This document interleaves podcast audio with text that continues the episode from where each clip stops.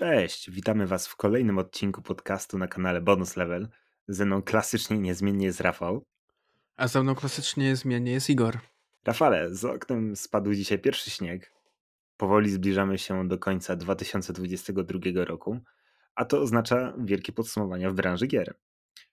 14 listopada o godzinie 18 polskiego czasu Jeff Keighley ogłosił w swojej transmisji na żywo nominację do tegorocznej gali The Game Awards 2022. Rafale, jak w skrócie oceniasz nominacje? Czy coś Cię zaskoczyło? Jakieś nominacje Cię rozczarowały? A może zabrakło Ci w nominacjach jakiegoś konkretnego tytułu?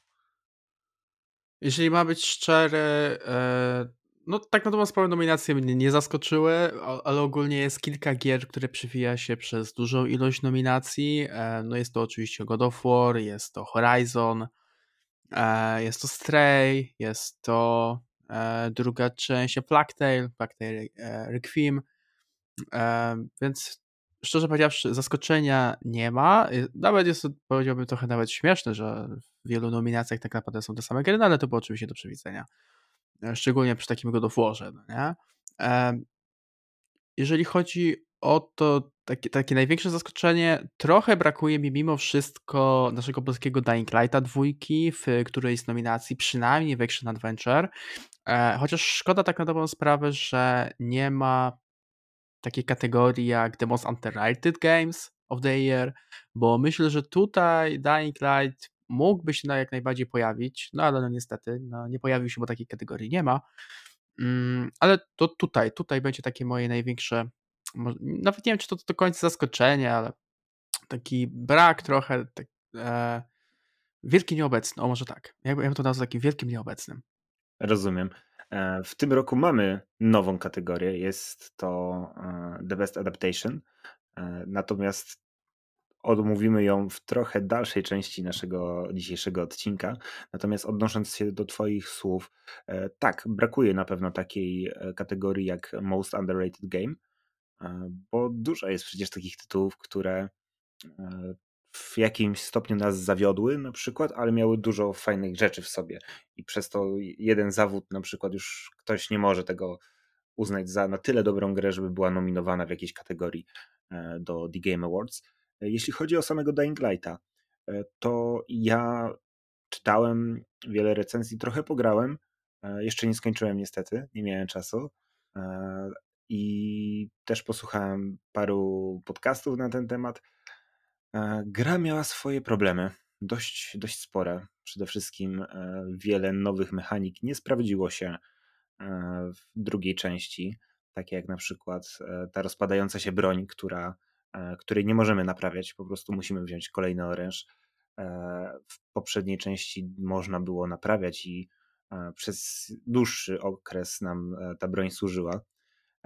Też fabularnie bardzo mocno gra nie domagała w wielu aspektach i nie była tak dobrze napisana jak pierwsza część, choć pamiętajmy, że pierwsza część też nie była jakoś wybitna, natomiast skradła serca wielu graczy. Tutaj fani byli dość mocno zawiedzeni. No, trzeba przyznać, że Techland chyba ogólnie ma taką tendencję do tego, że nie tworzy wybitnych gier, ale takie bardzo przyzwoite. To znaczy mają swoje wady, ale są grywalne i trzeba przyznać, że sprawiają frajdę. Tak, jak najbardziej. Nawet to Dead Island, od którego tak naprawdę ta popularność masowa Techlandu się zaczęła, miało bardzo dużo wad, ale też miał bardzo dużą społeczność i bardzo oddaną tej grze. Natomiast zostawiając już Dying Lighta i Techland, ale na pewno kiedyś o Techlandzie i jego grach porozmawiamy, to chciałbym już tak powoli iść w kierunku naszego głównego tematu, jakim są nominacje do tegorocznych The Game Awards. Natomiast zanim to zaczniemy, chciałem jeszcze omówić tak pokrótce zwycięzców poprzednich edycji.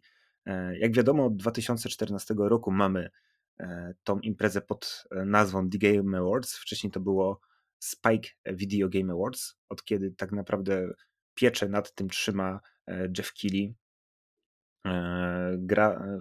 Cała ceremonia zmieniła nazwę, zmieniła też trochę to, w jaki sposób jest prowadzona. i chciałbym przytoczyć zwycięzców poprzednich edycji. W 2014 roku grę roku zgarnęło Dragon Age Inkwizycja, w 2015 roku Wiedźmin 3 najlepszy, 2016 był to Overwatch, 2017 The Legend of Zelda Breath of the Wild, w 2018 roku to był tak naprawdę chyba najbardziej kontrowersyjny rok, jeżeli chodzi o zwycięzcę, był to God of War, w 2019 Sekiro Shadows Die Twice, w 2020 roku The Last of Us Part II i w 2021 roku It Takes Two. Rafale, co możesz powiedzieć o tych zwycięzcach, co ci zapadło w pamięć? Myślę, że mogę po prostu odnieść się do kilku z nich, bo na przykład wiesz, w 2014 roku to ja miałem 18 lat, więc wtedy już aż tak bardzo nie interesowałem się tego typu imprezami growymi, tak naprawdę galami, ale też trochę inaczej wyglądało moje zainteresowanie grami, więc bardziej grałem, mniej analizowałem, może w ten sposób to jakby zaszczepiło się u mnie dopiero z czasem, ale no na pewno odniosę się do Wiedźmina, bo tę grę przeszedłem, chociaż dopiero na początku pandemii w 2020 roku, z dodatkami oczywiście, i no tutaj niby 5 lat tak naprawdę po czasie, ale no jestem pewien, że w 2015 roku w pełni zasłużony zwycięzca. Overwatch był swego rodzaju świeżością i tutaj myślę, że to mogłoby być zwycięstwo na zasadzie największego odkrycia i powiewu świeżości w branży. Pomijając trochę na razie 2018 rok, przechodząc dalej, do Sekiro się nie odniosę, ty się możesz odnieść, bo ty jesteś fanem soslajków, ja rzucam padem w momencie, w którym zginę więcej niż 5 razy i no niestety, ale nie jestem idealnym odbiorcą soslajków. The Last of Us Part II tutaj niezaprzeczalnie zwycięzca i w pełni się zgadzam, ponieważ przeczytałem tę grę 2 razy, oba przejścia zostawiły naprawdę dużo emocji we mnie, mimo że myślałem, że za drugim będzie łatwiej, nie było. Dalej jest to gra wywołująca szereg różnego rodzaju emocji, zachwytów mniejszych, większych. I tekstu raz, że nie miało w ogóle za wielkiej konkurencji, dwa, że pokazało, że wcale nie trzeba tworzyć wielkich gier AAA, żeby był albo inaczej.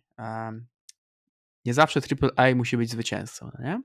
A jeżeli chodzi o 2018 rok, tutaj na pewno, jeżeli chodzi o kontrowersję, masz na myśli Red Dead Redemption 2, które podobno któremu God of War sprzed nosa sprzątał tak naprawdę statuetkę. Ciężko jest mi stwierdzić, ponieważ grałem w obie gry, przeszedłem, oboma jestem zachwycony i ciężko jest mi rozsądzić, która gra zasługuje bardziej na tę statuetkę. Obie są też inne. Ja bym je w ogóle postawił ex aequo, więc tak dobrą sprawę God of War według mnie zasługuje na miano gry roku, ale tak samo na mianę tej gry roku zasługuje dla mnie Red Dead Redemption 2. Ja mam takie zdanie. Dobrze. Podzielam trochę twoje zdanie w tej kwestii, natomiast jeżeli chodzi o resztę nominacji, to też opowiem pokrótce nie o wszystkich, bo myślę, że 2015 Wiedźmin był absolutnie niezaprzeczalny, pomimo że w tym roku wyszedł Fallout 4, to jednak Wiedźmin 3 był najlepszy. Wiedźmin 3 był najlepszy, to wiadomo, każdy Polak to wie. Overwatch, no to było wielkie zaskoczenie, że tak dobrą grę Blizzard wypuścił i tak świeżą na swój czas. No i ona też skradła serca wszystkich graczy i bardzo dużo osób grało, przynajmniej z moich znajomych, w tamtym okresie w Overwatch. 2017 rok, no to The Legend of Zelda Breath of the Wild. Tak jak wspominałeś przed podcastem, to była gra, która tam chyba nie miała oceny niższej niż 95 w większości serwisów. 2018, ten nieszczęsny rok, God of War kontra Red Dead Redemption 2. Tutaj myślę, że Red Dead Redemption 2 dużo więcej osób mogło ograć, bo to nie był ekskluzyw, tak jak God of War dla PlayStation. Przypomnijmy, że God of War pojawił się chyba dopiero w 2021 albo w 2020 na PC-tach, więc duża część graczy nie miała okazji tej gry ograć i moim zdaniem tak tą ociupinkę bardziej zasłużył Red Dead Redemption w tamtym roku i rozumiem rozczarowanie wielu fanów. 2019, Sekiro Shadows Die Twice, to jest gra bardzo odmienna od poprzednich gier studia From Software, pomimo że to jest ten sam gatunek, to też jest Souls-like, tylko tutaj bardzo ważna była jedna mechanika walki, która mogła sprawić, że mógł być to najtrudniejszy Souls-like dla niektórych ludzi, a dla niektórych byłby najłatwiejszy, w zależności od tego, jak dobrze rozumieliśmy daną mechanikę. Na pewno była bardzo, bardzo świeża i myślę, że to też zaważyło na tym, że wygrała. Miała też dobrą konkurencję w tamtym roku, bo był to Death Stranding Kojimy, który, powiedzmy sobie szczerze, był grą, którą nie dało się i chyba do dzisiaj nie da się zakwalifikować do jakiejkolwiek kategorii czy gatunku gier. 2020. The Last of Us Part II myślę, że bez dyskusji tutaj była. Jest to cudowna gra wywołująca masę kontrowersji swoimi rozwiązaniami fabularnymi. Natomiast ja bardzo doceniam tę grę za jej dojrzałość i myślę, że w 2020 roku żadna gra nie doszła choćby do połowy poziomu, który wypracował sobie The Last of Us Part II. No i 2021 rok It Takes Two. Ja byłem bardzo dużym sceptykiem tego zwycięstwa, dopóki nie zagraliśmy wspólnie w koopie razem z Rafałem i od tego czasu jestem ogromnym fanem tej gry. Urzekła mnie od samego początku do samego końca. Była po prostu świetna. Ja za każdym razem, jak pojawiała się nowa postać, trafialiśmy do nowej lokacji, ja byłem po prostu zachwycony, jak ta gra jest zaprojektowana. No tutaj trzeba przyznać, że jeżeli chodzi o It Takes Two, twórcy wykorzystali chyba maksymalny poziom swojej kreatywności, bo to, jak są zaimplementowane mechaniki znane z innych gier, bo to jest nawet bijatyka, tu jest symulator, może nie symulator, ale element latania, ala taki samolotowy, różnego rodzaju elementy platformowe, zręcznościowe, quick time eventy. Tam nawet mieliśmy minigrę w szachy. Tak, minigrę w szachy, przy której spędziliśmy pół godziny, to było cudowne. No, trzeba przyznać, że twórcy tutaj, nie chcę powiedzieć, wyszli obronną ręką, myślę, że to jest za mało powiedziane, ale no, postawili poprzeczkę w 2021 roku tak wysoko, że no, nikt już nie był w stanie jej przeskoczyć. Zgadza się. Tam były dobre gry, przecież był Resident Evil Village, był Deathloop, ale ta gra tak bardzo mocno zaskoczyła i tak bardzo chyba też skradła po prostu serca i pokazała, jak gry dalej mogą być oryginalne w swojej formule i jak przede wszystkim mają sprawiać frajdę nam graczom. To zaważyło na tym, że It Takes Two wygrało w tamtym roku ceremonię i uważam, że w pełni zasłużenie. Natomiast powoli przechodząc do tegorocznych nominacji. W tym roku gala odbędzie się 8 grudnia o północy polskiego czasu w Microsoft Theatre w Los Angeles, czyli chyba tak samo jak rok temu. Prowadzącym jak zwykle będzie Jeff Keighley. I zanim omówimy nominacje, warto przytoczyć jeszcze to, w jaki sposób gry są wybierane i w jaki sposób otrzymują swoje statuetki. Przede wszystkim zwróćmy uwagę na zasady głosowania, bo to może być dla wielu osób niejasne. Jest to głosowanie mieszane między głosującym jury, gdzie waga ich głosów to 90% i publicznym głosowaniu fanów możemy głosować oczywiście na stronie The Game Awards, które ma wagę 10%. Jeśli chodzi o ilość nominacji, to w mediach growych od dawna trąbią, że najwięcej nominacji zdobył God of War Ragnarok, aż 10, Po 7 zdobył Elden Ring i Horizon Forbidden West. 6 Stray, który omówiliśmy w pierwszym odcinku. I 5 nominacji zdobyło A Plague Tale Requiem. Rafał, co sądzisz? Czy taka ilość nominacji God of War jest zasłużona? Jest tak bardzo wszechstronna gra? To jest tak naprawdę co wspomniałem na początku. No nie? Dla mnie to jest trochę... Znaczy, to wywołuje śmak twarzy. To jakby nie chcę powiedzieć, że to jest śmieszne, bo to może zostać trochę pejoratywnie zrozumiane, ale no to wywołuje trochę uśmiech na twarzy, ponieważ kategorii mamy tam ile? Ze 30? Coś takiego, Igor? 31. W 1/3 jest God of War. No nie? To jest duża liczba. To jest duży naprawdę procent tego wszystkiego. Ale no myślę, że jak najbardziej zasłużona jest ilość tych nominacji, więc tutaj no ciężko jest powiedzieć coś więcej.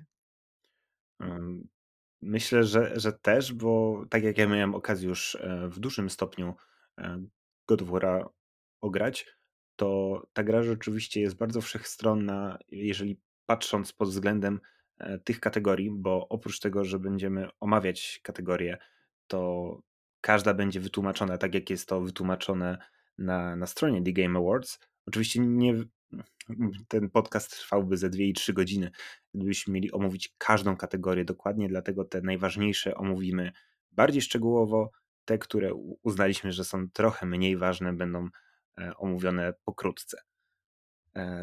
To jeszcze a propos właśnie twojego pytania, myślę, że warto wspomnieć o tym, że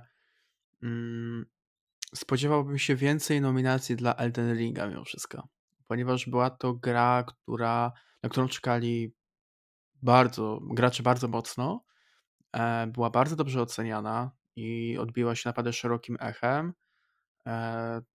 To jest From Software, dobrze pamiętam nazwę tego studia, tak? Dokładnie. To jest gra od From Software, nie?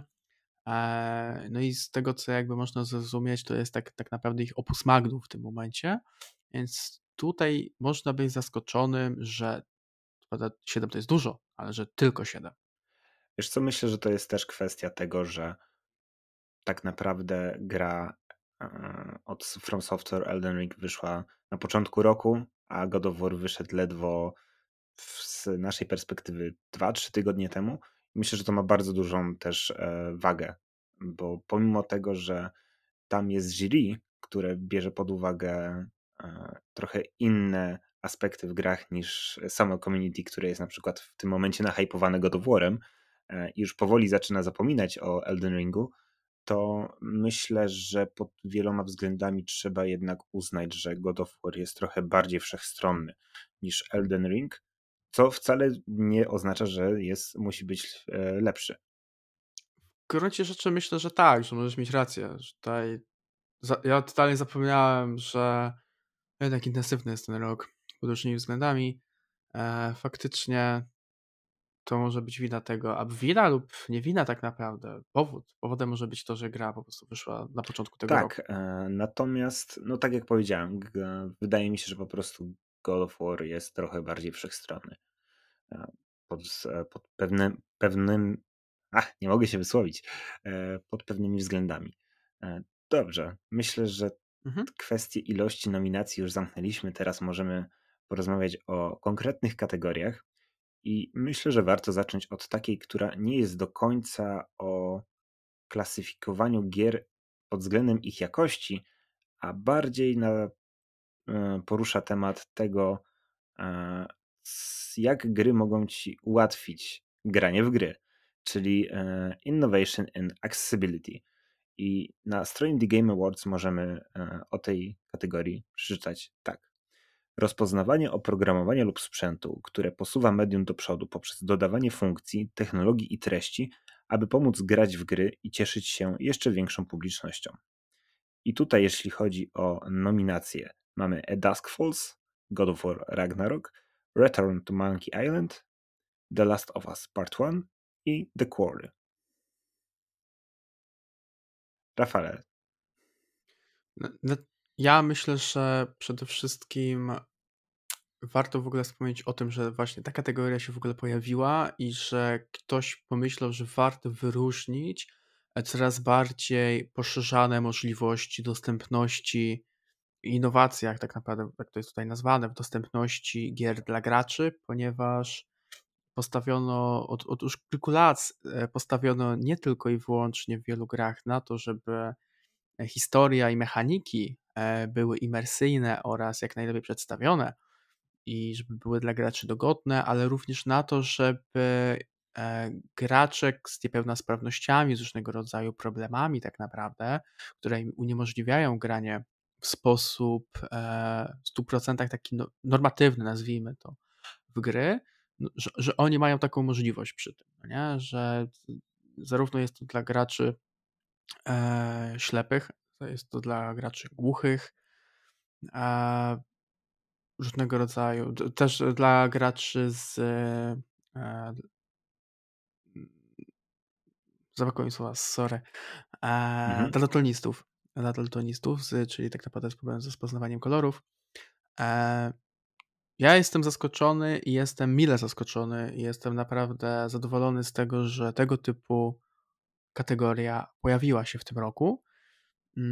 Ciężko jest mi się odnieść do konkretnie pozycji, które zostały wymienione w nominacjach, ponieważ jeszcze nie miałem okazji zagłębić się w nie na tyle, żeby prześledzić wszystkie te ustawienia dostępności, ale mogę powiedzieć na przykład, że jeżeli The Last of Us Part I kontynuuje to, co w 2020 roku osiągnęło Naughty Dogs i stworzyło Naughty Dogs przy The Last of Us Part II, jeżeli to kontynuuje i rozwinęło, to myślę, że to będzie mocny faworyt do tego, żeby te kategorie wygrać. Zgodzę się, bo to, co zrobiło Naughty Dog przy Part II, myślę, że było takim kamieniem milowym i ważnym skupieniem się na tym problemie. Dużo się media wypowiadały growe o tym temacie, że te przystępności się pojawiły w grach. W tym roku myślę, że mimo wszystko za to dostanie God of War Ragnarok z paru względów. Przede wszystkim God of War Ragnarok jest jedną z największych premier i często zdarzało się tak, że właśnie ci najwięksi twórcy zapominali o graczach, którzy nie mogą grać w taki sposób jak większość, które mają na przykład problemy z widzeniem, którzy na przykład nie wiem, stracili rękę w wypadku, czy mają jakieś inne zaburzenia, które uniemożliwiają im w pełni doświadczanie tych gier. I myślę, że pojawiło się tyle tych opcji dostępności w tej części, że praktycznie większość osób może zagrać w God of War Ragnarok i myślę, że to zostanie na pewno docenione w tym roku. Jeżeli chodzi o kolejną nominację, kolejną kategorię, którą chcielibyśmy jeszcze omówić, to jest Best Performance, czyli najlepsze wystąpienie. I tłumaczone jest w ten sposób. Indywidualna nagroda przyznawana za występ Motion Capture Voice Over. No i oczywiście myślę, że nominacje wcale nikogo nie zdziwią. Szczególnie, że mamy tutaj nominowane tak naprawdę występy. Ashley Birch jako Aloy z Horizon Forbidden West, Manon Gage jako Marissa Marcel z Immortality, Christopher Judge jako Kratos z God of War Ragnarok, Charlotte McBurney jako Amicia Derun z A Plague Tale Requiem i Sunny Salcik. Jeśli to jest jakieś takie bardziej nazwisko bałkańskie, to chyba Sulić, ale szczerze powiedziawszy nie przygotowaliśmy się i nie sprawdziliśmy. Przepraszamy bardzo. No niestety tutaj językoznawcami, lingwistami nie jesteśmy, ale powiedzmy w takim razie, że Sunny Sulić jako Atreus z God of War Ragnarok. Tak jak wspomniałem, myślę, że tutaj akurat nominacje są w pełni zrozumiałe i nie są zaskoczeniem. Pytanie, który tak naprawdę występ motion capture, voiceover jest według nas najlepszy. No, ja widziałem, jak to wygląda przy God of War Ragnarok, widziałem, jak to wygląda przy Horizonie, nie miałem okazji grać w Plague Tale ani w Immortality, ale ciężko jest mi tak naprawdę rozsądzić, które postacie, czy Eloy, czy Kratos, czy Atreus były według mnie lepsze od siebie. Przyznam szczerze, że Atreusa w ogóle jakoś, ja za jego postacią nigdy nie przepadałem, mimo że on jest bardzo dobrze zrobioną i poprowadzoną postacią, to jakoś nigdy się jakoś za bardzo z nim nie utożsamiałem i tutaj jakby może też z takich właśnie indywidualnych względów jakby stricte może, no jakoś go pominę. Ciężko jest tutaj być obiektywnym jednak. Kratos czy Aloy, kurczę, no w Horizonie jest tak duży progres, jeżeli chodzi o w ogóle cinematiki i tak naprawdę reżyserkę i występy aktorskie, motion capture, wszystkich postaci, że powiedziałbym, że Aloy wygrywa z Kratosem. Szczególnie, że czuć przy grze Aloy faktycznie emocje, które nią targają i można się naprawdę wczuć w jej postać. Ja nie mówię, że w Kratosa nie można, bo jak najbardziej oczywiście, że tak. Ale Aloy ma coś w sobie takiego, co przyciąga bardziej. Wiesz co, powiem tak. Przede wszystkim Ashley Birch, która wciela się w postać Aloy, to jest weteranka branży, która użyczyła swojego głosu w kilkudziesięciu produkcjach. I zawsze robi to na wyśmienitym poziomie, dlatego myślę, że na pewno to jest bardzo mocna kandydatura. Jeśli chodzi o Christophera Judge'a jako Kratosa, to ja bardzo polubiłem jego voiceover z tego względu, że ja byłem bardzo dużym fanem, dalej jestem God of War'ów, w szczególności tych starszych, bo na nich się wychowywałem i podobał mi się głos pierwotnego aktora, natomiast tutaj ta zmiana siadła mi chyba jeszcze bardziej. Warto docenić to, że w drugiej części Kratos przede wszystkim zaczął się odzywać, a nie tylko pomrukiwać, choć te pomruki też trzeba zaliczyć do umiejętności aktorskich. Kratos jest przede wszystkim teraz dużo, dużo głębszą postacią w nowej części i to widać i to słychać. W końcu, tak jak powiedziałem, Kratos się odzywa, ma trochę więcej rzeczy, które chce przekazać innym postaciom i robi to świetnie. Natomiast, tak jak Rafał powiedział, Ashley Birch jako Aloy to jest jednak bardzo, bardzo wysoki poziom i myślę, że tutaj przede wszystkim walka będzie pomiędzy Ashley Birch a Charlotte McBurney jako Amicia Derun, bo pani McBurney świetnie umie grać głosem i bardzo mi się to podobało w A Plague Tale. Jeśli chodzi o Atreusa, to rozumiem, czemu możesz go nie lubić, bo on potrafił być bardzo irytujący, natomiast tutaj przede wszystkim trzeba, przynajmniej mnie czasami irytował, nie wiem czy ciebie, natomiast tu nie powiedziałbym, że go nie lubię, bo to jest za mocne słowo. Nie jest to taka postać, która wywołałaby u mnie niechęć. Bardziej faktycznie nie jestem w stanie jakby aż tak bardzo się z nim utożsamić, co myślę, że poniekąd na pewno wpłynie na mój odbiór sesji aktorskiej motion capture tak naprawdę. No rozumiem. No bo bądźmy szczerzy, no jakby Gdybym był w stanie się też z nim utożsamić, to jakby gra aktorska, są przedstawienie postaci, trafiałoby do mnie i wtedy byłbym w stanie się z nią utożsamić, no nie? Jakby w ten sposób. A jednak postać została tak poprowadzona, bo ona obiektywnie jest on jest bardzo dobrą postacią, bardzo dobrze napisaną, ale nie jest to typ postaci, który zarówno aktorsko, jak i charakterem przemawia do mnie, może tak, w ten sposób. No nie? Mam nadzieję, że to sobie nie zaprzecza. Nie, myślę, że nie. Natomiast ja mam trochę inne spojrzenie też, powiedzmy, że ze względu na moje byłe studia trochę inaczej patrzę na aktorstwo i ja doceniam to, bo nie zawsze muszę się wczuwać w tego bohatera, on nie musi podzielać moich emocji. Ja lubię, kiedy ta postać jest autentyczna, kiedy widzę, że nie jest jednowymiarowa.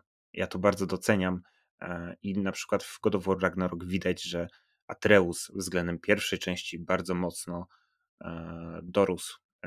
W tej części też bardzo mocno widać jego momenty zwątpienia, momenty zawahania, kiedy popełnia takie młodzieńcze błędy, i to jest świetnie zagrane i uważam, że to też warto, bardzo warto docenić.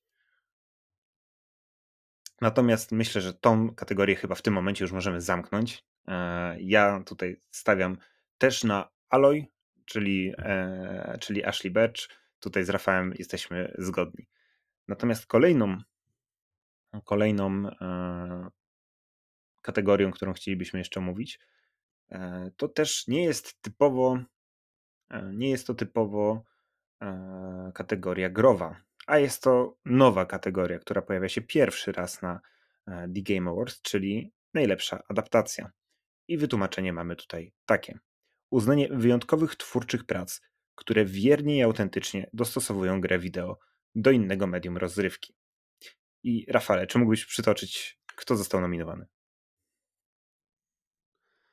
Tak, oczywiście, Igor, że mogę przytoczyć, kto został nominowany. Otóż nominowanym do kategorii Best Adaptation na The Game Awards jest Arcane, jest Cyberpunk Edgerunners, The Cuphead Show, Sonic the Hedgehog 2 i Uncharted. I co możesz mi powiedzieć?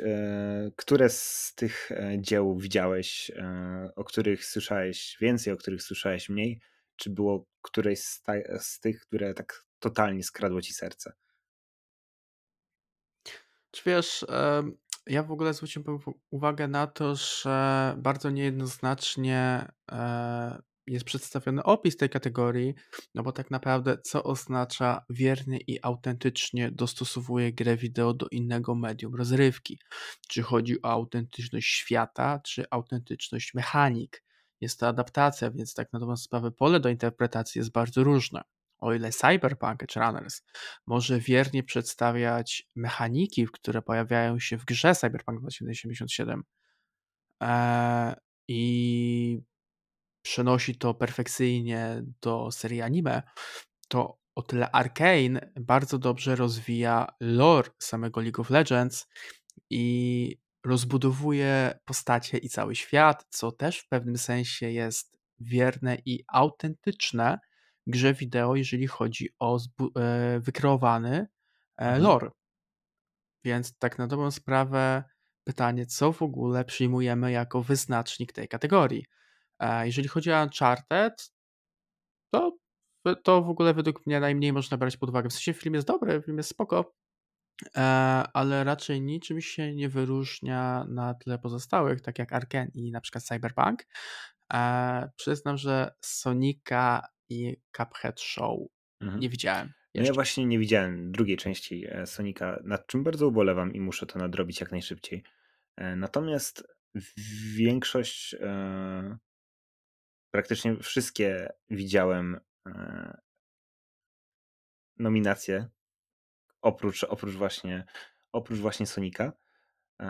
Cuphead widziałem parę odcinków, także też nie mogę powiedzieć o tym dziele w pełni, natomiast jakieś tam swoje zdanie mogłem wyrobić. Jeśli chodzi o ten nieszczęsny opis, który jest bardzo, bardzo ogólnikowy, to wydaje mi się, że tutaj trzeba brać pod uwagę i mechaniki, i świat przedstawiony w grach, jak on zostaje oddany w innym medium. I tutaj myślę, że...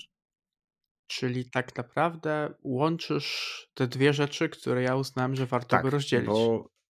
Bo uważam, że jeżeli przynosimy takie medium, jakim są gry, to nie oddajemy tylko jednej z tych części. To jest jakby ze sobą powiązane.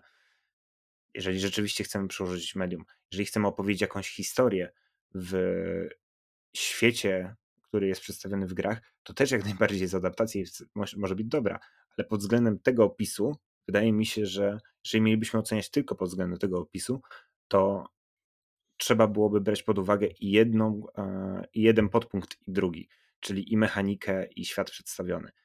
Pod tym względem myślę, że najbliżej temu opisowi jest Arcane, jest Cyberpunk Edgerunners i Uncharted, jeśli miałbym to powiedzieć z własnej perspektywy.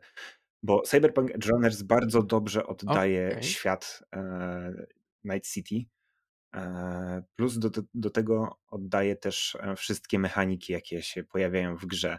I często, bardzo, bardzo często w trakcie serialu było takie wcale niesubtelne puszczenie oczka do widza pod względem o patrz, to jest z gry, jeśli chodzi o właśnie o takie mechaniki typowo growe. Jeżeli chodzi o Uncharted, no to nie oszukujmy się, nie jest to film wybitny, natomiast bardzo dobrze się na nim bawiłem, z tego właśnie względu, że tam było dużo odwołań do gry, bardzo dużo, jeżeli ktoś gra w Uncharted, to z łatwością je odczyta i parę takich mechanik czy głupotek, które się pojawiają w grze, oddano właśnie w filmie i to mi się bardzo podobało. Natomiast jeśli chodzi o Arcane, to tak myślę, że jest to najlepsza produkcja, jeśli chodzi o jakość. To bym tak to określił i dlatego myślę, że jeśli ma być walka o wygranie tej nominacji, to będzie ona pomiędzy Arcane a Cyberpunkiem. To tak, z tym się w pełni zgadzam. Na pewno będzie to walka między Arcane a Cyberpunkiem. Ja bym tutaj stał za Arcane mimo wszystko, ponieważ według mnie można tam znaleźć jedyne co ślady, ale tak naprawdę przeniesienie pewnych nie tylko co mechanik, ale rzeczy i pewnej symboliki znanej właśnie z League of Legends, tylko nie totalnie wprost. To bardziej opiera się tutaj przy konstrukcji i poprowadzeniu samych postaci i kreacji tych postaci w serialu animowanym, aniżeli w przekazaniu na przykład konkretnych mechanik, co zdecydowanie w Arcane byłoby trudniejsze niż przy Cyberpunku. No jakby pamiętajmy, że samo League of Legends jest mobą, a Cyberpunk mimo wszystko jest po prostu RPG-iem, action RPG-iem, science fiction. Więc tutaj jakby Cyberpunk ma trochę ułatwione zadanie, mimo wszystko. Ale jakby rozebrać jeszcze te postacie tak naprawdę na czynniki pierwsze, to można na podstawie ich kreacji i również na podstawie kreacji samych lokacji w serialu znaleźć bardzo dużo odniesień do samej gry. Ja też wielkim fanem League of Legends nigdy nie byłem, no ale same bronie, którymi posługiwały się postacie, ich charakterystyka, ich historia, ich wygląd, myślę, że to wszystko można również znaleźć stricte w samej grze, szczególnie, że ponoć spora ilość graczy podejrzewało, że dwie główne bohaterki z serialu, które jest potwierdzone, że one są siostrami, to podejrzewali już to grając w grę, tylko nie było to powiedziane wprost. Ja gdzieś tak wyczytałem, że jeżeli kłamię, to sorry, nie intencjonalnie, ale mam wrażenie, jestem w stanie za bardzo powiedzieć tego na temat gry, bo w League of Legends grałem bardzo mało, jakoś zupełnie mi ta MOBA nie siadła, choć fanem MOB byłem swego czasu. Natomiast tam jest to na tyle popularna gra, że bardzo często gdzieś tam pojawiała się w moim kręgu medialnym i miałem okazję sobie poczytać o tej grze. Także serial bardzo mi się podobał. Naprawdę był świetny, w ogóle sama realizacja była cudowna. Także zamykając ten temat, myślę, że tutaj będzie walka albo Cyberpunk, albo Arcane, ale uważam, że wygra Arcane. Z tego chociażby względu, że będzie bardziej popularny. Dobrze. Temat najlepszych adaptacji zamknęliśmy.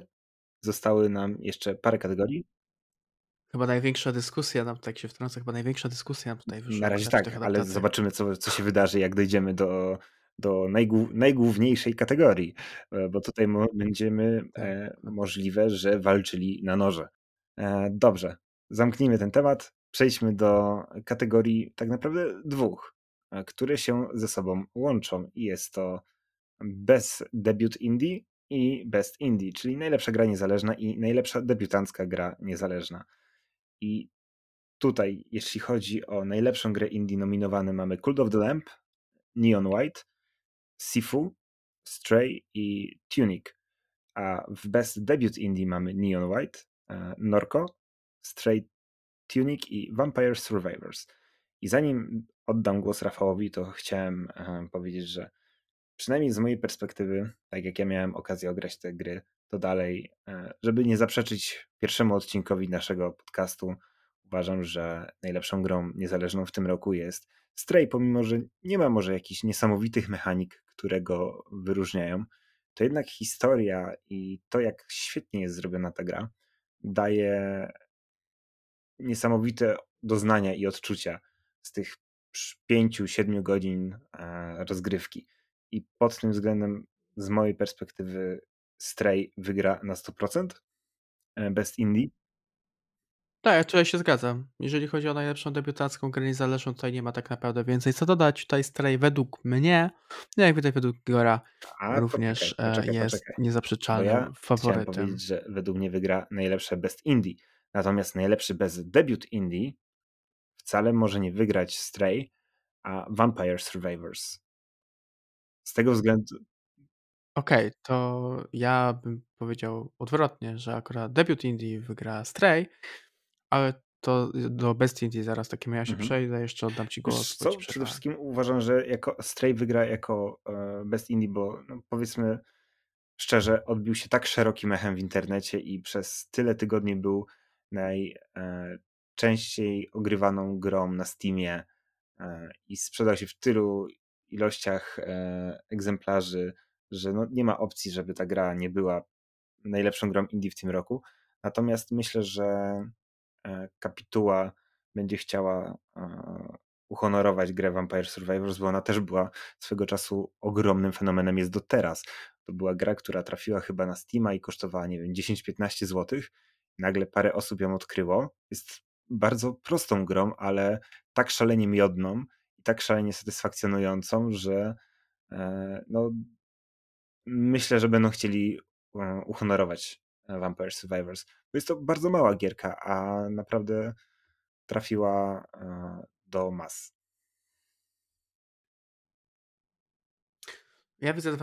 Ja widzę dwa scenariusze tak naprawdę. I myślę, że albo obie kategorie wygra Stray, albo przy Best Indie dużą konkurencję robi Sifu. Mimo wszystko.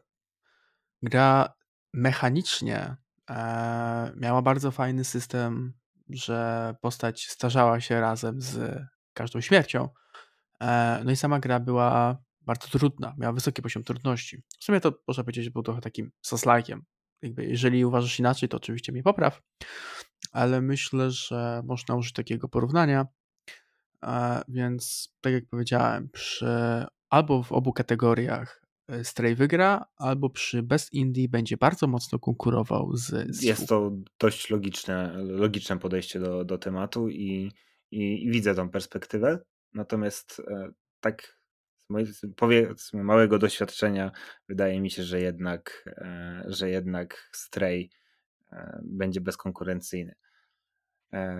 Dobrze, chyba to już też możemy zamknąć i tak naprawdę przechodzimy do crème de la crème, czyli tych najważniejszych nominacji, te, które chyba najbardziej poruszają wszystkich. I jest to Best Art Direction, czyli najlepszy kierunek artystyczny, Best Narrative, czyli najlepsza narracja, Best Game Direction, czyli najlepsza reżyseria, no i oczywiście Game of the Year. I zacznijmy sobie, myślę, od Best Art Direction. I tu opis brzmi: za wyjątkowe osiągnięcia twórcze lub techniczne w projektowaniu artystycznym i animacji. A jeśli chodzi o nominowane gry, jest to Elden Ring, God of War Ragnarok, Horizon Forbidden West, Scorn i Stray. Rafale, co myślisz? Ja jeśli mam być szczery, to nie wiem, co Stray tutaj robi. W sensie, no bądźmy szczerzy, gra jest bardzo dobra, fajna, ciekawa, odbiła się bardzo szerokim echem i zasługuje na te nominacje, w których tak naprawdę się pojawia. No, ale czy przy Best Art Direction Stray powinien się pojawić? No, nie byłbym tego taki przekonany. Jeżeli chodzi o Elden Ringa, God of War'a i Horizona, te gry są świetne i piękne, to trzeba przyznać.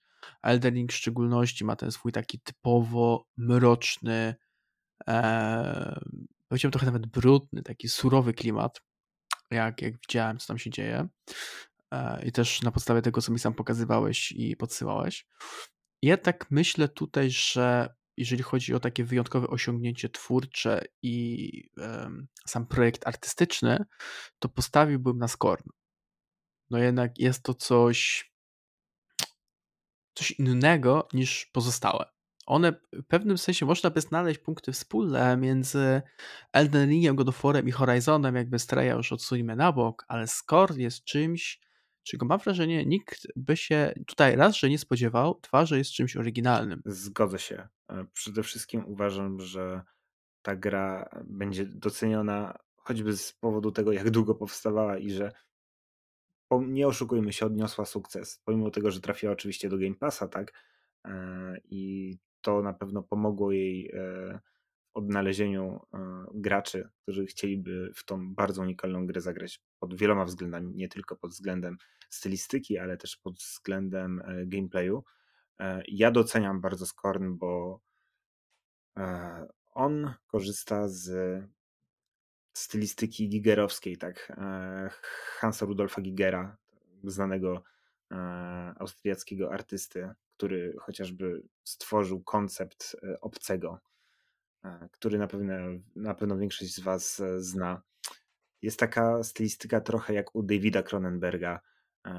W tym roku wyszedł remake jego filmu, który on sam zresztą stworzył, czyli Zbrodnie przyszłości. Bardzo wiele rzeczy w Scornie przypominało mi to z tego filmu. Taka stylistyka jeszcze, ja bym powiedział, taka prenatalna. Tam dużo rzeczy wchodzi w twoje ciało, wychodzi. Ten taki troszeczkę biomechanizm, tutaj bardziej nastawiony właśnie na taką, myślę, Cronenbergowską modłę, czyli bardziej bio niż mechaniczny. Ta gra jest unikalna pod tym względem. Nie ma drugiej takiej gry. Jest bardzo trudnym przeżyciem ogranie takiej gry, w szczególności dla osób o trochę słabszych nerwach. I myślę, że na pewno tutaj Scorn ma zwycięstwo w kieszeni. Tak jest. Czyli się zgadzamy. Okej, to co? W takim razie tutaj mamy, myślę, postawioną kropkę. Możemy przejść do kolejnej kategorii, czyli do Best Narrative. I tutaj, kierując się opisem, który brzmi: za wyjątkowe opowiadanie historii i rozwój narracyjny w grze, mamy takie oto nominacje: A Plague Tale Requiem, Elden Ring, God of War Ragnarok, Horizon Forbidden West i Immortality. Tak. Przede wszystkim Immortality jest bardzo ciekawą produkcją. Ona trafiła do gier Netflixowych. Nie wiem, czy ona była od początku, ale to jest taka trochę visual... Nie wiem, czy mogę powiedzieć, że to jest visual novel. Chyba nie. Bardziej to są filmy, które są interaktywne. Na zasadzie troszeczkę jak Banderbacz, ale też nie do końca. Jest bardzo unikatowe i właśnie też bardzo unikatowe pod względem tej narracji. Natomiast myślę, że tutaj God of War. God of War zdecydowanie, bo ta historia jest dużo, dużo głębsza niż w pierwszej części i to, jak prowadzona ona jest, widać, że jest w ogóle w dużo bardziej dojrzały sposób niż poprzedni. Tak, przypomnijmy sobie, że wcześniej Kratos nie był zbyt rozmowną postacią, jeżeli chodzi o 2018 rok i zresztą poprzednie części. Natomiast tu widać przede wszystkim progres tych bohaterów i to, jak ta cała historia jest toczona i ona jest spójna od początkowych scen, gdzie polujemy na jelenie, jedziemy saniami do ostatniego momentu i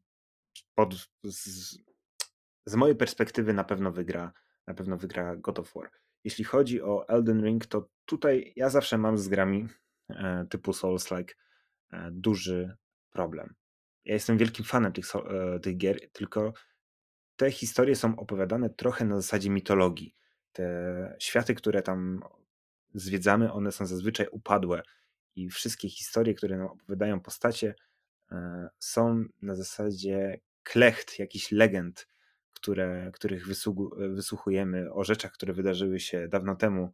Potem spotykamy postacie z tych legend, które nam opowiadają, bo tak naprawdę słuchając tego wszystkiego możemy, mamy wrażenie, że wydarzenia, o których mówią postacie, których w teorii były świadkami, a teraz siedzą obok nas, to wydarzyły się eony temu. I to jest bardzo nieintuicyjne dla osób, które zaczynają Soulsy. Też tych rozmów z postaciami nie ma wiele. Głównie narracja jest budowana przez wydarzenia i przez opisy przedmiotów, co jest dla nowych graczy w tym gatunku bardzo trudne do zrozumienia i szalenie nieprzystępne. Doceniam historię Elden Ring, ale uważam, że tutaj to nie jest dobra nominacja.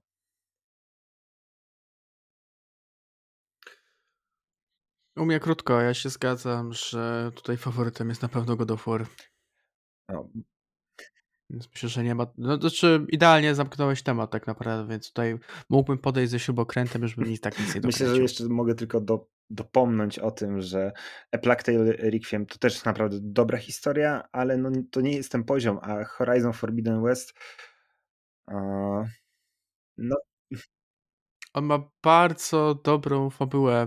Według mnie fabularnie jest trochę lepszy niż jedynka, ponieważ jedynka jakby, to jest trochę takie odwrócenie, nie? Jakby w pierwszej części odkrywanie loru grało główną rolę i miało taki... Bo najbardziej angażujące, ta historia była już trochę, powiedzmy, gorsza.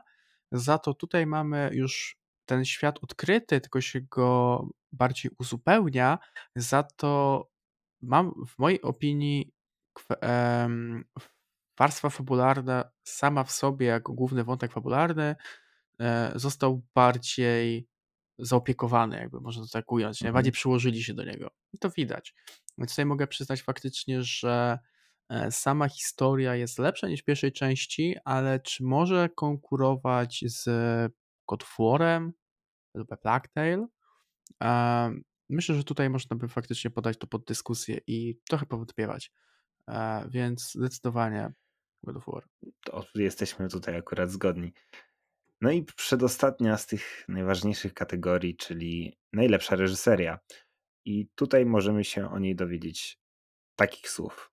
Nagrodzone za wyjątkową, kreatywną wizję i innowacyjność w reżyserowaniu i projektowaniu gry. Tutaj uważam... przepraszam, nie przeczytałem jeszcze oczywiście nominacji. A nominowane w tej kategorii są Elden Ring, God of War Ragnarok, Horizon Forbidden West, Immortality i Stray. I myślę, że pod tym względem, tak jak miałem przyjemność niewątpliwą 140 godzin spędzić z tą grą, jest to Elden Ring, bo to, jak unikalny ten świat jest i to, jak na nowo ktoś wymyślił formułę Soulsów, jak ją wrzucił do otwartego świata, co wiele osób mówiło, że jest absolutnie niemożliwe, żeby Souls-like w otwartym świecie miał szansę bytu i istnienia. To, jak my zwiedzamy cały ten świat, jest absolutnie cudowne i myślę, że Elden Ring zasługuje w tej kategorii na wyróżnienia. Tutaj jak najbardziej się zgadzam, ponieważ na przykład God of War, jeżeli rozpatrujemy to pod kategorią kreatywności, innowacyjności, to God of War Ragnarok już nie jest innowacyjne, ponieważ jest to rozwinięcie tego, co było w 2018 roku. Więc tak na dobrą sprawę tutaj myślę, że nominacja odrobinę przestrzelona. Horizon ma dużo bardziej rozwinięte i jakby te cinematyki są świetne. Naprawdę tutaj trzeba przyznać, że jeżeli chodzi w ogóle o sam poziom reżyserki tego i tak dalej, to jest dużo lepiej niż przy pierwszej części.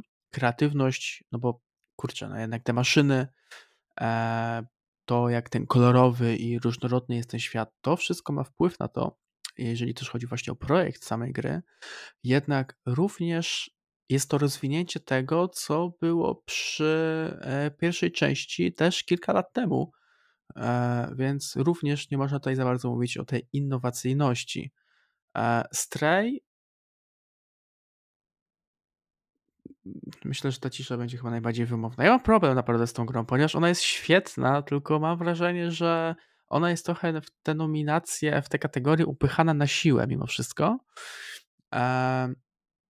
Przy Immortality tutaj no, nie wypowiem się niestety, ale Elden Ring sam w sobie, on według mnie, on nie tyle co rozwija tak naprawdę to, co było w Soulsach, tylko jakby to ująć,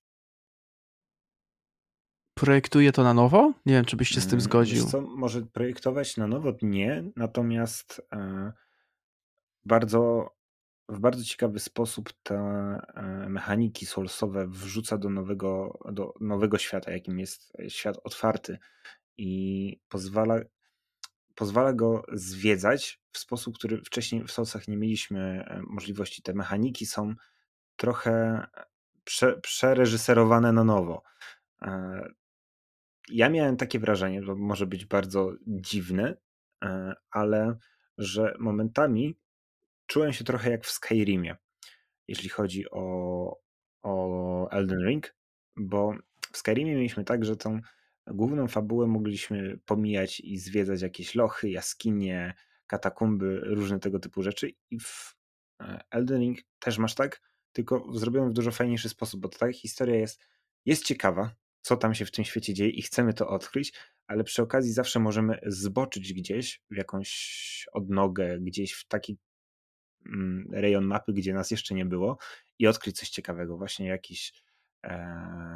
jakieś lochy czy inne grobowce, i to jest naprawdę bardzo ciekawe, jak to zostało zaimplementowane.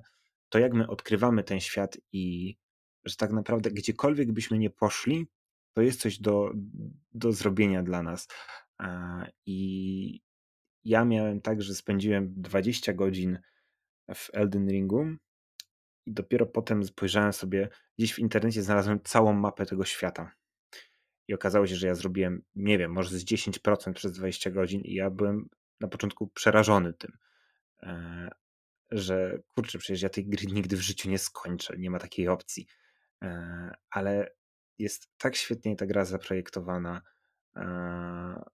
że za każdym razem, z każdą godziną chciało mi się trochę bardziej grać w tą grę i myślę, że to sprawiło, że ją ukończyłem, bo końcówka dała mi trochę popalić. Myślę w takim razie, że ponownie możemy się ze sobą zgodzić. Myślę, że w tej kategorii God of War niestety musi ustąpić wielu innym grom i przede wszystkim Elden Ringowi. No co, w takim razie zostaje nam tak naprawdę creme de la creme. Dokładnie, best of the best. Prosimy o werble. Uwaga, uwaga, szanowni państwo, przed państwem nominacje do gry roku i opis mamy tutaj następujący. Uznanie gry, które zapewnia absolutnie najlepsze wrażenia we wszystkich dziedzinach kreatywnych i technicznych. Rafale, przytocz nam proszę nominację. A Plague Tale Requiem, Elden Ring, God of War Ragnarok, Horizon Forbidden West, Stray oraz Xenoblade Chronicles 3. I gra, o której na pewno ani ja, ani Rafał nie możemy się wypowiedzieć, to jest Xenoblade. To jest Xenoblade. Gra tak bardzo nie na polski rynek, przynajmniej dla takiego typowego gracza. Nie wiem, czy możemy się określić typowymi graczami, ale tak bardzo nie trafiająca do nas, że ja się dowiedziałem o tej grze dopiero tak na 3-4 dni przed nominacjami, bo czytając Twittera dowiedziałem się, że bardzo wielu graczy domaga się, żeby ta gra się pojawiła w nominacjach do gry roku. Przed pojawieniem się nominacji z Rafałem rozmawialiśmy na ten temat, jakie gry się pojawią w nominacjach. Ja trafiłem 5/6, nie trafiłem właśnie Xenoblade'a, bo nie wiedziałem o nim i trochę o nim poczytałem teraz, obejrzałem trochę gameplayów i to naprawdę jest ciekawa gra, tylko tak bardzo odstająca od tego, do czego my jesteśmy przyzwyczajeni, że trudno nawet jest mi o niej opowiedzieć. Wcześniej znałem część Xenoblade Chronicle X i też słyszałem bardzo dużo dobrych i ciepłych słów o niej. Natomiast tutaj niestety nie mogę się za bardzo o tej grze wypowiedzieć. Natomiast o całej reszcie jak najbardziej. Rafale, co ty powiesz? Znaczy, tak na dobrą sprawę, o całej reszcie tych gier już opowiadaliśmy się pod różnym kątem przy poprzednich kategoriach. Więc myślę tutaj, że omawianie po raz kolejny każdej z tych 5 gier byłoby tylko powtórzeniem tak naprawdę tego, co zebraniem tego, o czym sobie powiedzieliśmy przez te kilkadziesiąt minut tak naprawdę. Więc myślę, że śmiało możemy po prostu wytypować, co według nas, na podstawie tego, o czym oczywiście rozmawialiśmy, zasługuje na tytuł gry roku 2022. Jeżeli chodzi o mnie, ja stawiam na mocną walkę między trzema grami, tak jakby, trzema typami, tak trochę śmiesznie zabrzmiało, ale między trzema grami będzie to Elden Ring, God of War i Stray. Stray dlatego, że jeżeli chodzi o bycie totalnym odkryciem i sukcesem, którego nikt się nie spodziewał, który ktoś mógł, no niektórzy mogli faktycznie estymować lub przewidywać, że gra odbije się echem, to na pewno nie spodziewał się, że aż takim. I w pewnym sensie ta gra na pewno może konkurować o miano gry roku, ale w samym opisie mamy wyszczególnione kilka elementów i jest to m.in. absolutnie najlepsze wrażenie we wszystkich dziedzinach kreatywnych i technicznych. Więc czy Stray się w to wpasowuje tak naprawdę? Kreatywnie oczywiście, że tak, ale czy we wszystkich dziedzinach i przy warstwie technicznej może konkurować ze swoimi tutaj powiedzmy nominantami, czyli God of War'em i Elden Ringiem, o których wspomniałem wcześniej? Myślę, że jest to trochę na wyrost, nawet nie trochę, więc główna walka będzie pomiędzy Elden Ringiem a God of War'em. I pytanie teraz, które typujemy? Rafale, ja myślę, że większość osób może się domyślić, na co ja będę typował i za co będę trzymał kciuki, dlatego ciebie pierwszego zapytam. Kto w tym roku wygra The Game Awards? Wiesz co, ja się nad tym zastanawiałem już wcześniej też, bo to jest naprawdę ciężka walka. Nie jest to... Oczywiście też nie jest to coś takiego budzące kontrowersje oraz kontrowersje i pewien rodzaj taki dysonans jak w 2018 roku, ale ja bym postawił na tego Elden Ringa, ponieważ no tutaj mamy grę, która faktycznie pokazała, że w tej formule soslajków jest przestrzeń na więcej. Nie tyle więcej tego samego, co było, ale na więcej w nowej odsłonie i tak na dobrą sprawę ta gra eksploruje czy eksploatuje, w sumie nie wiem, które słowo będzie bardziej pasować, ale jakby rozwija formułę soulslike'ów, czyli tak jak powiedziałem, pokazuje, że jest tu jeszcze przestrzeń na to, żeby kombinować dalej i stworzyć tego pełnoprawną grę RPG, do czego tak naprawdę te gry, no, można powiedzieć, że chyba dążyły. Więc ja bym tutaj jednak postawił na tego Elden Ringa. God of War jest oczywiście świetną grą, cudowną. Sama historia oraz mechanika, poziom w ogóle graficzny to jest świetne i ta gra zasługuje na to, żeby stawiać ją na piedestale w tym i nie tylko w tym roku, tak naprawdę jako jedna może z wielu najlepszych gier, powiedzmy dekady, chociaż dekada tak naprawdę dopiero się zaczęła,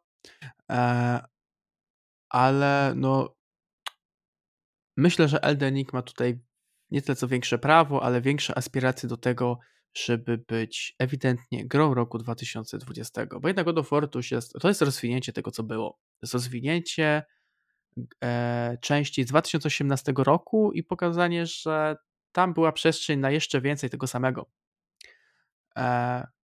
Elden Ring jest czymś świeżym we własnym gatunku. Zgodzę się. Ja powiedziałbym, że ty byś stawiał na God of War'a. Tak myślałem, że postawisz na God of War'a. Zaskoczyłeś mnie teraz. Ja stawiam oczywiście na Elden Ringa, bo Mówię szczerze, kocham God of War'a, jest to gra świetna. Bardzo dobrze się przy niej bawiłem, ma naprawdę niewiele minusów, tylko kwestia jest taka, że dla mnie Elden Ring jest grą wybitną pod bardzo wieloma względami. I może God of War ma, nawet nie może, na 100% dla mnie ma lepszą grafikę, ma na pewno lepiej ją zrobioną. Natomiast jeśli chodzi o styl graficzny, czego nie możemy równać z grafiką, tak? Styl graficzny, a grafika to troszeczkę inne rzeczy, przynajmniej ja to tak rozumiem. Mechaniki, jakie są wprowadzone do tego, rewizja gatunku, jaki zaliczyły Souls-like'i przy okazji wydaniu Elden Ringa, i to, że przez te 140 godzin nie nudziłem się przez 15 sekund. I to, że teraz czekam bardzo na pierwsze DLC fabularne do Elden Ring, to chyba tylko i wyłącznie świadczy o tym, że jest to gra, która zasługuje w tym roku na miano gry roku 2022. God of War jak najbardziej też zasługuje, ale tak jak powiedziałem, God of War jest świetny, dla mnie Elden Ring jest wybitny. I tym sposobem przeszliśmy przez tak naprawdę wszystkie główne, według nas oczywiście, bo jest to bardzo subiektywny wybór, zarówno wybór omawianej kategorii, jak i wybór samych gier, które według nas powinny być faworytami. Może nie te, co powinny, ale według nas po prostu są faworytami, bo nie chcemy oczywiście naszego zdania nikomu narzucać. Jest to czysto nasze zdanie. Więc omówiliśmy wszystkie te takie według nas najważniejsze, ale jest jeszcze jedna kategoria, która bardziej wiąże się z przyszłym rokiem. Jest to najbardziej oczekiwana gra. A jej opis brzmi: rozpoznawanie ogłoszonej gry, która wyraźnie zilustruje potencjał, by rozwijać środowisko gier. Więc nie jest to tyle, co tylko i wyłącznie najbardziej oczekiwana gra pod kątem tego, w co najbardziej chcemy zagrać, ale gra, która będzie miała potencjał, żeby stać się swego rodzaju benchmarkiem i takim symbolem, że tak powinny wyglądać gry w 2023 roku i że ona będzie ościła sobie prawo do miana pretendenta gry, która będzie dyktowała swego rodzaju zmianę? Mhm. Może bym tak to ujął? Zgodzę się z tobą, że na pewno pod tym względem myślę, że będzie patrzone na tą nominację, znaczy na tą kategorię i nominacje w niej zawarte. A co do nominacji, to znajdziemy w niej takie gry jak Final Fantasy XVI, Hogwarts Legacy, Resident Evil 4 Remake, Starfield i The Legend of Zelda Tears of the Kingdom. I tutaj myślę, że od razu możemy skreślić Resident Evil 4 Remake. Z tego względu, że ja doceniam i widziałem trailer. Świetnie to wygląda, natomiast myślę, że jeżeli to ma być gra, która ma ilustrować potencjał, by rozwijać środowisko gier, to remake musi odpaść od razu. Pomimo tego, że tak jak kiedyś mieliśmy okazję prywatnie rozmawiać, te remake'i są coraz bardziej powszechne i to zresztą widać. Natomiast myślę, że tą kategorię wygra ktoś z trójki Hogwarts Legacy, Starfield albo The Legend of Zelda. Najmniej stawiam na Starfielda z tego względu, że trochę z tego powodu, że to jest Bethesda, dwa, że to jest cały czas ten sam silnik i ta gra mogłaby być The Elder Scrollsem, tylko po prostu trzeba byłoby zmienić szatę i stylistykę, bo to jest chyba cały czas ten sam silnik, tylko cały czas troszeczkę podrasowany i no ta gra mi po prostu przypomina Fallouta albo Skyrima i tutaj nie możemy mówić o rozwijaniu środowiska gier w ten sposób. Więc stawiam na The Legend of Zelda, Tears of the Kingdom albo na Hogwarts Legacy. Final Fantasy XVI wygląda według mnie wybitnie. Tak jak miałem oglądać gameplay i trailer, bardzo jara mnie ta gra, a uwierzcie mi, że nie jestem fanem gier w stylistyce rodem z kraju kwitnącej wiśni, choć staram się przełamywać, bo tam jest bardzo dużo ciekawych tytułów. Tylko właśnie podejrzewam, że właśnie z tego powodu Final Fantasy może zostać trochę zdeprymowane. Także patrząc pod tym względem, myślę, że chyba Hogwarts Legacy będzie rozpatrywane jako to rozwijające środowisko gier. Ja bym się zgodził. Myślę, że Final Fantasy XVI jednak będzie dalej w pewnym sensie hermetyczna. No jednak będzie to w stylistyce japońskiej, oczywiście starająca się jak najbardziej również zaimplementować charakterystykę europejską, taką bardziej europejską i oczywiście zachodnią, ale taką po prostu bardziej przystępną.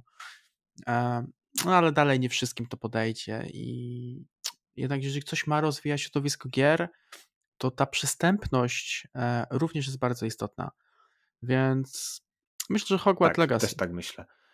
I tak jeszcze pokrótce, jeszcze zanim zamkniemy i opowiemy o tych nominacjach, o których nie omówimy w pełni, tylko wspomnimy, to chciałbym wspomnieć o tej nominacji, która pojawi się dopiero na samej ceremonii, czyli wybór graczy.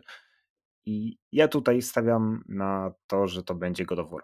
Na 100% wygra God of War jako wybór graczy.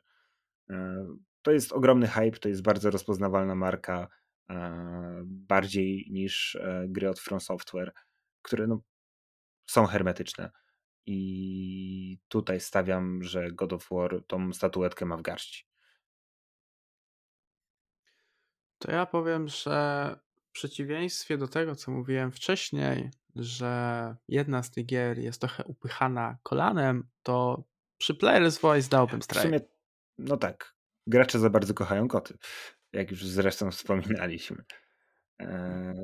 Dobra, tak. Więc teraz pokrótce, bo już naprawdę zasiedzieliśmy się dzisiaj i myślę, że Państwo z nami, mamy nadzieję, że dotrwacie do końca. Nie przedłużajmy, więc reszta nominacji. Teraz będziecie mogli Państwo, którzy oglądają nas na YouTube, zobaczyć grafiki. Tak samo jak zresztą wcześniej przy pokazywaniu konkretnych kategorii. Jeśli chodzi o nominacje, to Best Ongoing Game jest to Apex Legends, Destiny 2, Final Fantasy XIV, Fortnite i Genshin Impact. Jeśli chodzi o gry mobilne, jest to Apex Legends Mobile, Diablo Immortal, Genshin Impact, Marvel Snap i Tower of Fantasy. I tutaj prywatnie szybko wtrącę, że ja bym stawiał na Marvel Snapa, bo to jest karcianka, którą ja nie lubię karcianek, a naprawdę wciągnąłem się w tą grę i gram cały czas. Rafale, 2 następne kategorie poproszę. Jeżeli chodzi o Best Community Support, Apex Legends, Destiny 2, The Witch Queen, Final Fantasy XIV, Fortnite i No Man's Sky. Co jest w ogóle ciekawe, chyba żadna z tych gier nie wyszła w tym roku. Oczywiście wiadomo, nie jest to kategoria na gry, które wyszły w tym roku, jest to Best Community Support. Ale jest to swego rodzaju trochę takie nawet, powiedziałbym, paradoksalne. Wiesz, no, ten wsparcie community zazwyczaj jest większe w momencie, w którym ta gra już chwilę jest na rynku. Tak, oczywiście. Ja tutaj się w pełni zgadzam. Ale też, żeby nie przedłużać, kolejną z kategorii jest Best VR/AR Game i jest to After the Fall, Among Us VR, Bone Lab, Moss, Book 2, Red Mother 2. Mamy oczywiście kategorię taką jak Best Action Game i jest to Bayonetta 3, Call of Duty Modern Warfare 2, Neon White, Sifu i Teenage Mutant Ninja Turtles Shredder's Revenge. Twój typ? Mój typ tutaj w Best Action myślę, że na 100% będzie to Call of Duty Modern Warfare 2. Też tak chciałem strzelić, że na pewno będzie to Call of Duty. Przede wszystkim no to świetna gierka, jakby wychodzą co roku, ale Call of Duty Modern Warfare 2 naprawdę jest bardzo, bardzo dobra. Jeśli chodzi o następne kategorie, to będzie to Best Action Adventure, czyli trochę inne podejście do kategorii akcji, bardziej takie eksploracyjne. I tutaj mamy A Plague Tale Requiem, God of War Ragnarok, Horizon Forbidden West, Stray i Tunic. I tutaj Tak, Horizon. Jeśli chodzi o właśnie taką eksplorację, to myślę, że tutaj zostanie uhonorowany Horizon. Zdecydowanie. Best Role Playing Game to będzie Elden Ring, Live Alive, przepraszam bardzo. Tutaj mój angielski się wyłożył totalnie. Pokémon Legends Arceus, chyba Arceus to jest. Triangle Strategy i Xenoblade Chronicles 3. Tutaj uważam, że chyba Xenoblade dostanie, żeby uspokoić fanów. Takie mam przynajmniej wrażenie. No a się wszyscy zdziwimy, jak Xenoblade zostanie grą roku. Myślę, że jakby Xenoblade został grą roku, to to zamykamy kanał. To się wytnie. To myślę, że pod tym względem Jeff Keighley chyba zostałby wyniesiony na pochodniach i widłach z Microsoft Theatre. Przynajmniej przez fanów Elden Ringa i God of War'a. Jeśli chodzi o Best Fighting Game, to mamy DNF Duel, Multiversus, JoJo Bizarre Adventure All-Star Battle Air, The King of Fighters 15 i Sifu. I tu myślę, że Sifu ze względu na swoją oryginalność dostanie statuetkę.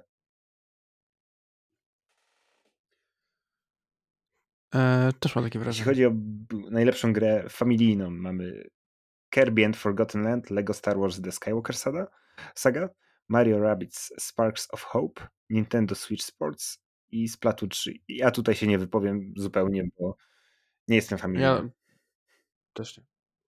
Ja też zupełnie nie, więc jakby to... Znaczy mogłem typować Lego, ale dlatego, że po prostu lubię te gry Lego, ale to jakby jeżeli chodzi o gry stricte familijne, totalnie nie moja bajka. Więc przechodząc dalej, Best Sports / Racing Game. Formuła F1 22, FIFA 23, NBA 2K23, Gran Turismo 7 i wybijające się po bez numerka Oli World. Ja bym tu stawiał albo Gran Turismo 7, albo Oli World, bo to jest naprawdę świetna gierka skaterska.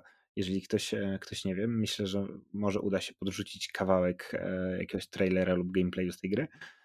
Albo Gran Turismo z tego względu, że no to jest jednak świetna ścigałka, w praktycznie każdej odsłonie świetnie się bawiłem i tutaj na pewno bardzo mocno Gran Turismo jest docenione za realia brzmienia aut i to dla jakichś takich większych fanów motoryzacji może być bardzo, bardzo kuszące.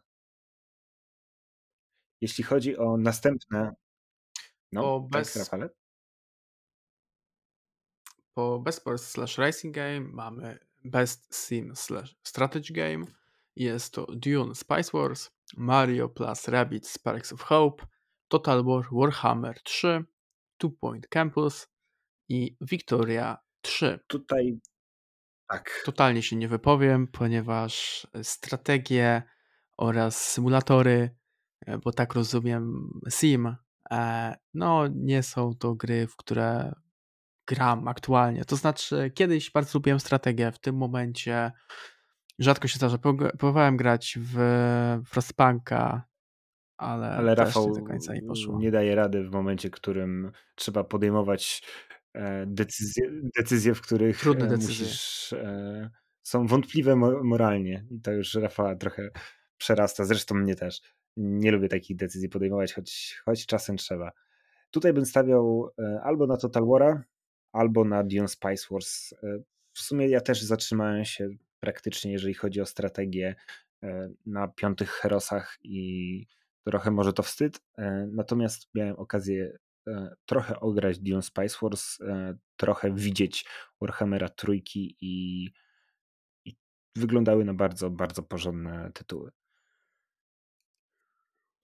No, więc zostaje nam jeszcze poza esportowymi oczywiście kategoriami, ale bo ich jest aż 3, ale jeszcze zostaje nam Best Multiplayer Game i tutaj mamy Call of Duty Modern Warfare 2, Multiversus, Overwatch 2, Splatoon 3 i Teenage Mutant Ninja Turtles Shredder's Revenge. Ja w ogóle nie gram w multiplayerowe gierki, więc się nie podejmuję. To już będzie pytanie do widzów. Jeśli chodzi o kategorię, tak jest. Także pasujemy. Jeśli chodzi o kategorie sportowe, omawiać ich nie będziemy. Wyświetlimy je Państwu, żebyście Państwo mogli zobaczyć. Natomiast mamy takie kategorie jak Best Esport Game, Best Esport Team, Best Esports Event, Best Esports Athlete, Best Esports Coach i na końcu Content Creator of the Year. Ja niestety nie śledzę zupełnie esportu. Też jeśli chodzi... A, czyli jednak 6, to przepraszam w takim razie. Ja źle... Ja powiedziałem 3, źle spojrzałem. Tak, to 6 kategorii. No i zapomnieć nie zapomnieliśmy, ale pominęliśmy jeszcze 2-3 ważne kategorie, które mieliśmy tutaj w notatkach, a też będą interesowały wielu z naszych widzów. I będzie to Games for Impact, czyli najbardziej poruszająca gra. I tutaj mamy Memoir. O Jezus, nie mogę się wysłowić. A Memoir Blue, As Dusk Falls, Citizen Sleeper, Ending Extinction is Forever, Hindsight i I Was a Teenage Exocolonist. Grałem niestety tylko w As Dusk Falls, więc tutaj nie mogę być obiektywny. Ja w żadną nie grałem, nie wypowiadam się. No i mamy jeszcze Best Score and Music, czyli najlepsze udźwiękowienie i muzyka oraz najlepszy projekt dźwięku. Jeśli chodzi o tą pierwszą kategorię, mamy A Plague Tale Requiem, Elden Ring, God of War Ragnarok, Metal Hellsinger i Xenoblade Chronicles 3. Jeśli chodzi o najlepsze udźwiękowienie i muzykę, to słyszałem i miałem okazję trochę samemu tego doświadczyć, że A Plague Tale Requiem stoi na bardzo wysokim poziomie. Jeśli chodzi o muzykę do Elden Ringa, to jest ona też wybitna. Tam jest tak duży przekrój tej muzyki, choć w samej grze czasem możemy bardzo długo jej nie doświadczyć. To też jest wybitna. Metal Hellsinger to gra, która wykorzystuje taką muzykę, którą ja bardzo lubię, czyli rockowo-metalową. Występuje w niej wielu znanych muzyków, chociażby z System of a Down.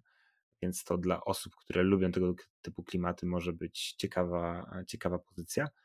A Xenoblade Chronicles 3, to nie mieliśmy okazji za bardzo doświadczyć, ani ja, ani Rafał.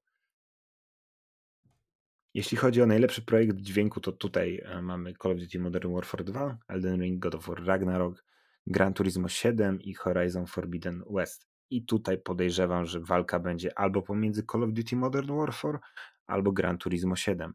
Z tego względu, że tak jak wcześniej wspomniałem, w Gran Turismo mamy świetnie zaprojektowane i udźwiękowione maszyny, auta i to może być bardzo, bardzo ciekawe i bardzo przyjemne dla fanów motoryzacji, a jeśli chodzi o Modern Warfare 2, to już od paru dobrych odsłon, chyba od pierwszego remake'u Modern Warfare, to bardzo jest chwalone udźwiękowienie broni i otoczenia w tych grach.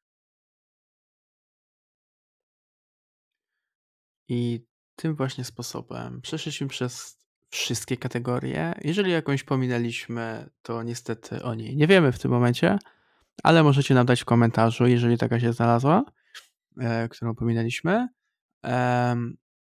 Mamy jeszcze takie 3 pytania, które chcielibyśmy oczywiście zadać, ale one będą bardziej właśnie do Was, do widzów, do poruszenia w komentarzach i do, muszę powiedzieć, że dyskusji tak naprawdę. Na jedno z tych pytań po części my już tutaj odpowiedzieliśmy, a mianowicie kogo nam zabrakło wśród nominowanych. Na początku o tym rozmawialiśmy. Ja wytypowałem Dying Lighta 2, a możecie dać znać oczywiście, kogo według was zabrakło wśród nominowanych w The Game Awards. A pozostałe 2 pytania to na jakie zapowiedzi gier w trakcie ceremonii najbardziej czekamy, bo jednak bądźmy szczerzy, trailery to jest rzecz, na którą wszyscy czekamy na The Game Awards, a czasami bym powiedział nawet bardziej niż na same nominacje i na samych zwycięzców. Oraz kolejne pytanie, kto będzie największym przegranym całej gali? To jest też bardzo ważne. Jakby Szkoda, że nie ma na to osobnej kategorii w ogóle. To byłoby chyba strasznie przykre. Znaczy dziwnie by to wyglądało, byłoby to trochę jak rozdanie złotej maliny, albo tutaj mogłoby to być na przykład, nie wiem, rozdanie zepsutego pada. Tak, jakby trochę moja praca w branży kreatywnej się odzywa. Zaczynam wymyślać po godzinie już ponad rozmowy, ale tak. Na jakie zapowiedzi gier w trakcie ceremonii najbardziej czekacie? Kto będzie największym przegranym The Game Awards 2022 i kogo wam zabrakło wśród nominowanych tegorocznie gali? Dajcie znać w komentarzach wasze odpowiedzi na te trzy pytania. A z naszej strony myślę, że to wszystko. Strasznie, ale to też był bardzo obszerny temat. Także dziękuję Ci, Rafale, za dzisiejszy podcast. Dziękujemy Wam, że go wysłuchaliście i czekamy na Wasze zdanie w komentarzach. Do usłyszenia, do zobaczenia. Na razie, cześć.